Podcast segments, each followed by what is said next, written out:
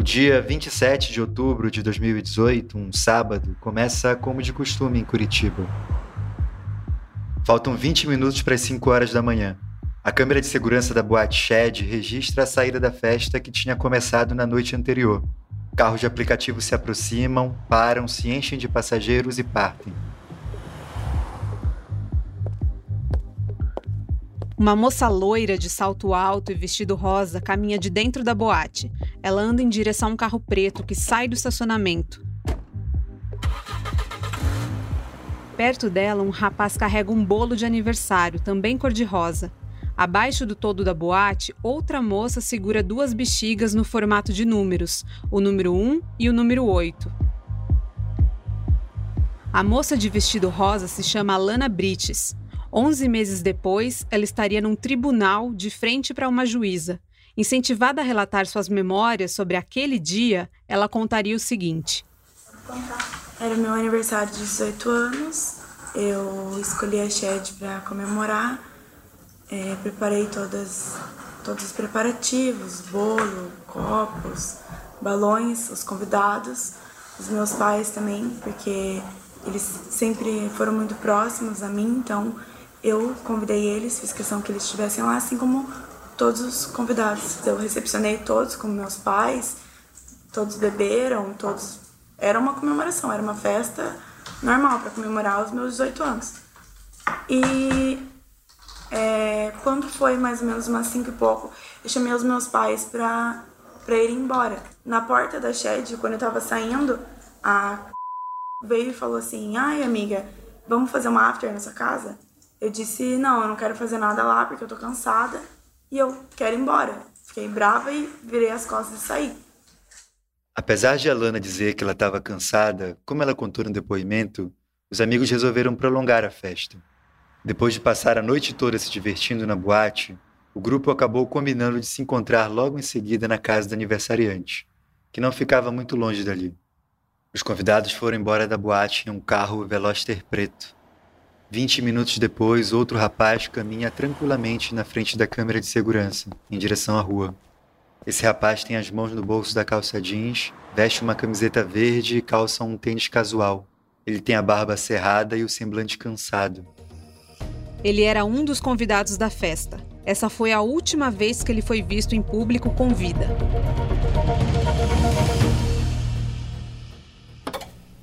As equipes se depararam com um achado de cadáver do sexo masculino. Estavam é, é, com alguns cortes na região do pescoço e na parte de trás também do pescoço. E apenas com uma camiseta, né? Sem mais nenhuma roupa ou calçado, nada nesse sentido. Uma morte brutal com sinais de ira do assassino. Quem matou estava com muita raiva. A ocultação de provas importantes levantam a suspeita o crime pode ter sido passional. Ali foi uma coisa ali com bastante malvadeza. É, quem fez estava com raiva, possivelmente. Então, tudo isso vai ser apurado nas, nas investigações. De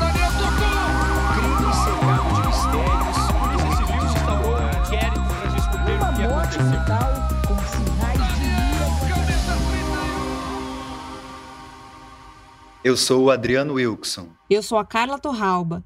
Na segunda temporada de Futebol Bandido, um podcast de Wall Sport, a gente traz detalhes do caso Daniel e mostra como uma festa de aniversário se transformou no assassinato brutal de um jogador. Eu e o Adriano estamos trabalhando há mais de um ano na cobertura desse caso. A gente conversou com testemunhas, advogados, promotores, a gente viajou para o Paraná, coletou documentos públicos e teve acesso à gravação das audiências dos principais personagens envolvidos na história. Já produzimos dezenas de reportagens sobre o assunto. Agora, nesse podcast, a gente vai contar detalhes da trajetória de um jogador de futebol de um time grande que terminou assassinado no Paraná. A gente vai descrever os últimos momentos da vida dele e também seu último diálogo, e mostrar quem é ou quem são os assassinos. A gente vai analisar o que o caso pode nos contar sobre a mediação de conflitos entre homens, e sobre como homens aparentemente normais podem, de uma hora para outra, protagonizar ações de violência extrema, a gente vai tentar entender as justificativas que eles usam para racionalizar suas atitudes e mostrar as consequências desses atos para as mulheres que vivem em torno deles. É assim que começa o relato do assassinato, com uma pergunta do promotor Marco Aurélio Oliveira, do Ministério Público do Paraná. Ele interrogou as testemunhas do processo nos meses que se seguiram ao crime. Sim, o que nós pedimos primeiramente das testemunhas, então, para que em colaboração aqui com o juiz, primeiro relatem nas suas palavras, se recordam dos fatos, no seu caso, né, da investigação, como se iniciou, como se desenvolveu, contatos que teve, provas que foi, obtiveram no curso. Você bem? Poderia iniciar então? Sim, senhor, perfeitamente. Esse é o investigador Isaldino Reis, da Polícia Civil do Paraná. Esse crime ocorreu no dia 27 de outubro, um sábado. Eu estava de plantão para atendimento de locais de crime pela Delegacia de São José dos Pinhais, na qual o investigador fica de sobreaviso em casa. Recebi a comunicação da delegacia por volta de 11 horas da manhã. Tá? Tinha sido localizado um corpo na região do Mergulhão. Eu moro próximo da região. Me desloquei até o local para dar atendimento. Serviço padrão, levantamento, identificação, a gente faz no local. Né? Chegando ao local já havia uma equipe da PM, uma equipe da Guarda Municipal, né? que até os repórteres já. Uma coisa que chama a atenção nesse caso, né, que na, na estrada, que é uma estrada de terra, estrada de sítio, havia uma grande mancha de sangue, o que indicava que a vítima do crime ela foi morta nesse local. Geralmente é achado de cadáver, leva e desova um corpo no local. Nesse caso, pontual não. O corpo foi encontrado em uma área de reflorestamento de pinos, uma espécie de pinheiro muito cultivado no sul do país e usado na fabricação de móveis, na construção civil ou na produção de celulose. No ano passado, eu e a Carla fizemos várias matérias sobre o assassinato. E a gente foi até a colônia do Mergulhão. Lá a gente encontrou uma estrada de terra muito estreita. Ela não tinha sinalização, não tinha acostamento, não tinha nenhum sinal de vida. Quando a gente chegou bem perto de onde o corpo foi encontrado, me pareceu fazer todo o sentido o apelido de deserto verde, que é como são conhecidas as plantações de pinos e de eucalipto. A partir desse momento, o relato do investigador Isaldino Reis tem descrições fortes de violência. Recomendo cuidado para os ouvintes mais sensíveis. Ao fazer o levantamento do corpo, já com o perito, nós identificamos no braço da vítima uma pulseirinha numa boate conhecida em Curitiba, Shed e a posição que estava o corpo. Tá, o corpo estava com a garganta cortada.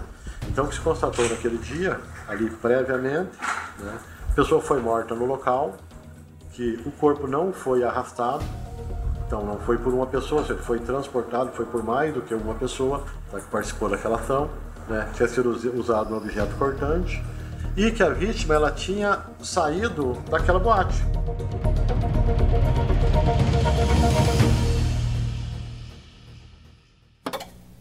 É, vamos começar a avançar nas informações. O que é que você tem aí, então?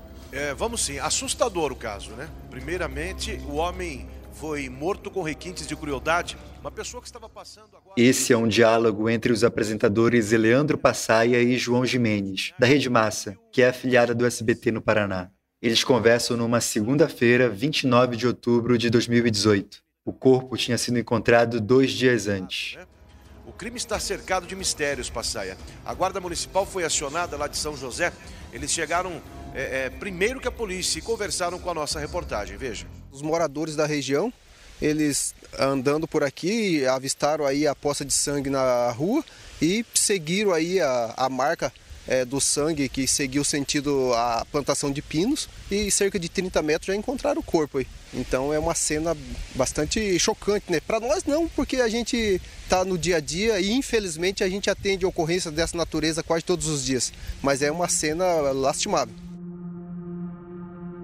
Os investigadores da Polícia Civil do Paraná passaram a se dedicar à identificação da vítima. A pulseira da boate Shed indicava o seu paradeiro recente, mas eles só souberam de fato de quem se tratava no domingo à noite. Esse é um trecho do depoimento do investigador Marcelo Brant, que, assim como Exaldino Reis, estava no plantão naquele final de semana. Ele descreve a conversa que teve com o colega.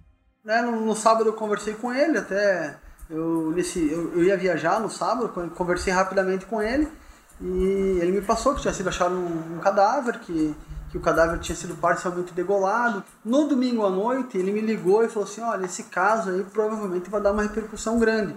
Porque a gente foi informado hoje através de alguns amigos que tinha, tem um jogador de futebol, que é o jogador do São Paulo, que está desaparecido e que aparentemente reconheceram lá no ML, já vi uma informação que reconheceram, inclusive já estou em contato com um dos amigos dele, que foi quem reconheceu o corpo, tá? então ele seria um jogador de futebol, provavelmente vai dar uma repercussão. Eu falei, ah, com certeza.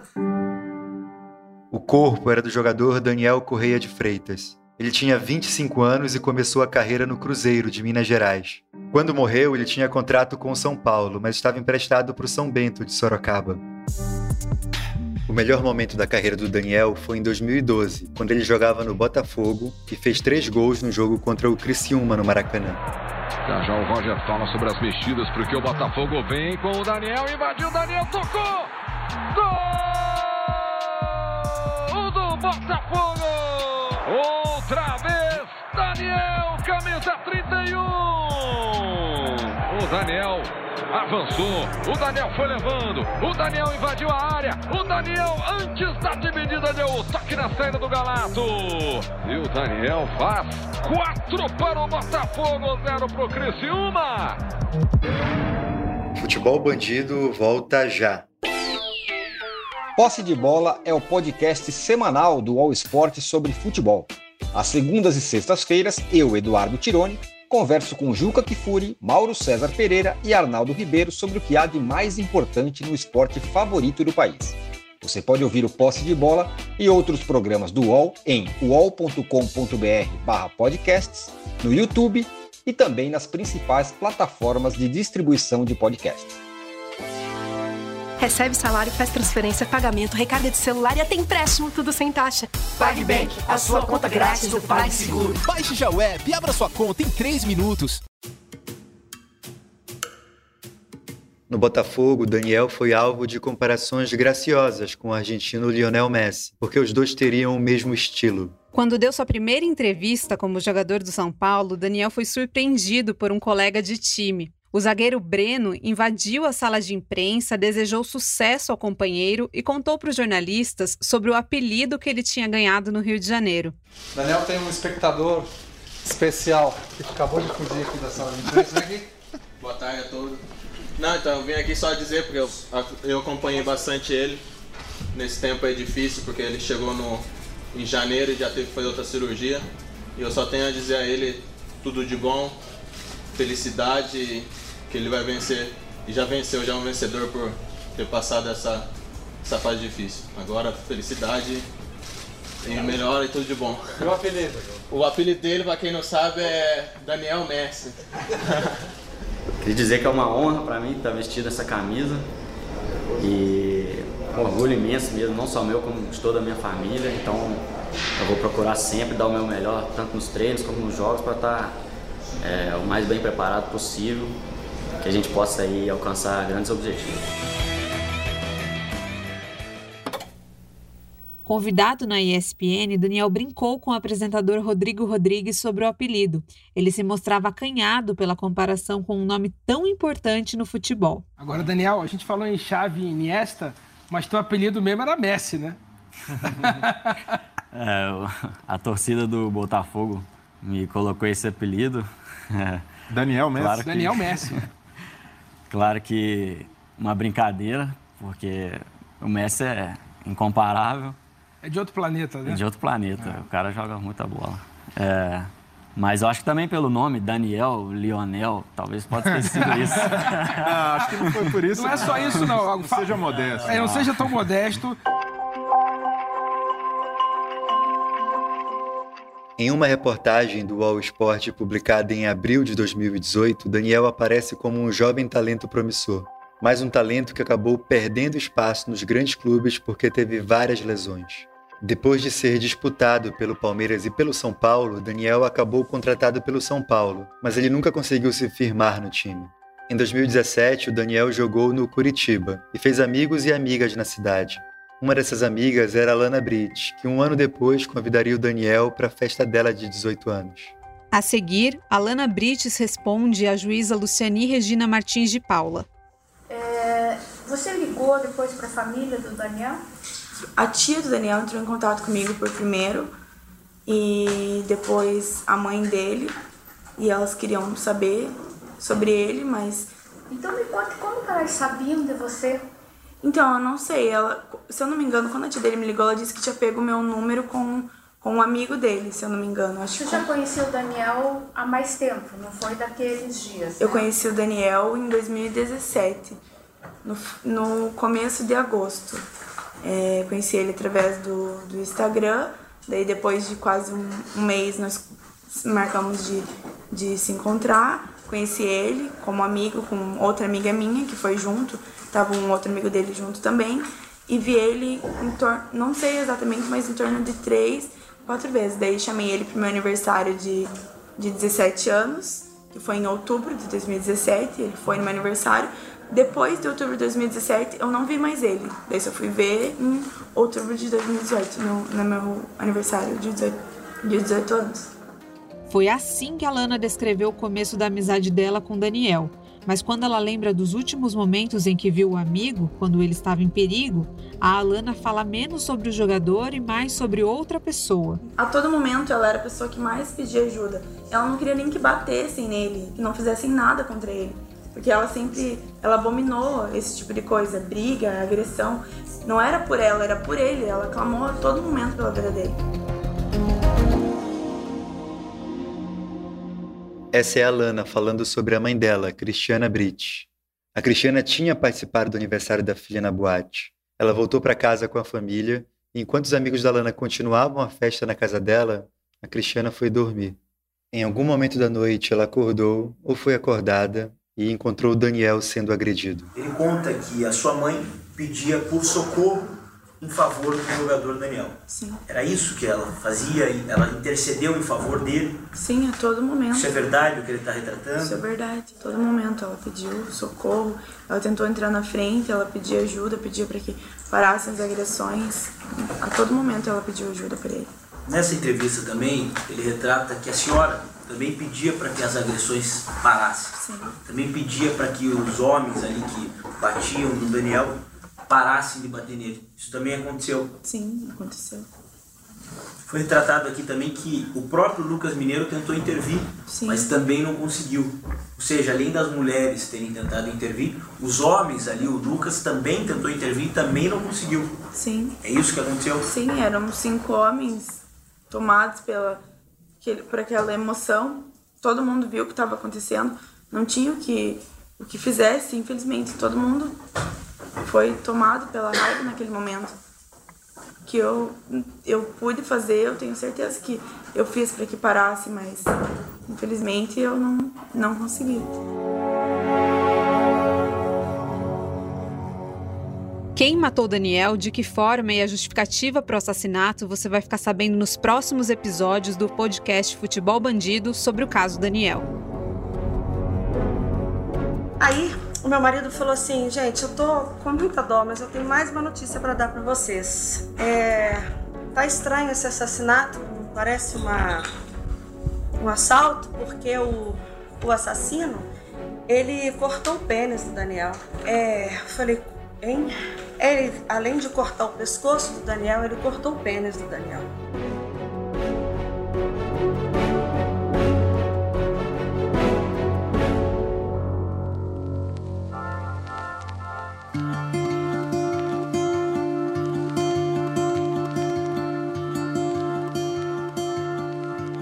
Esse episódio teve áudios da RIC TV, da Rede Massa, do Premier FC, do São Paulo Futebol Clube e da ESPN.